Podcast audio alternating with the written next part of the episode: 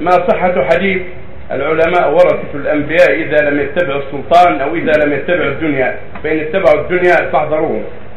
أما الحديث العلماء الأنبياء هذا معروف وطرق جيد، أما زيادة ما يتبع السلطان أو نحو هذا هذه ما لها أصل، زيادة الباطل ما لها أصل الحديث، لكن معروف أن زيارة السلطان واتصال السلطان على قسمين: الزيارة التي يرجى منها الخير والتوجيه والإرشاد والنصيحة هذه مطلوبة، والزيارة التي للميل والهوى والموافقة على الباطل وغير ذلك من أمور المسلمين هذه لا تجوز. فالزيارة قسمان: السلاطين والأمراء والملوك،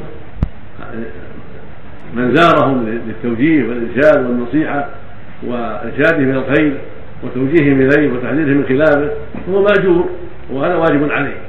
وزاره العلم السلاطين من عهد الصديق إلى عهد بني أمية إلى عهد بني عباس إلى غيرهم، لما زاروا العلم يزورونهم ويتصلون بهم للتوجيه والإرشاد والنصيحة والشفاعة للمظلومين ورفع الظلم إلى غير ذلك. أما زيارة الأمراء والسلطان لأجل المال والشهوات والطعام والأكل هذا مذموم.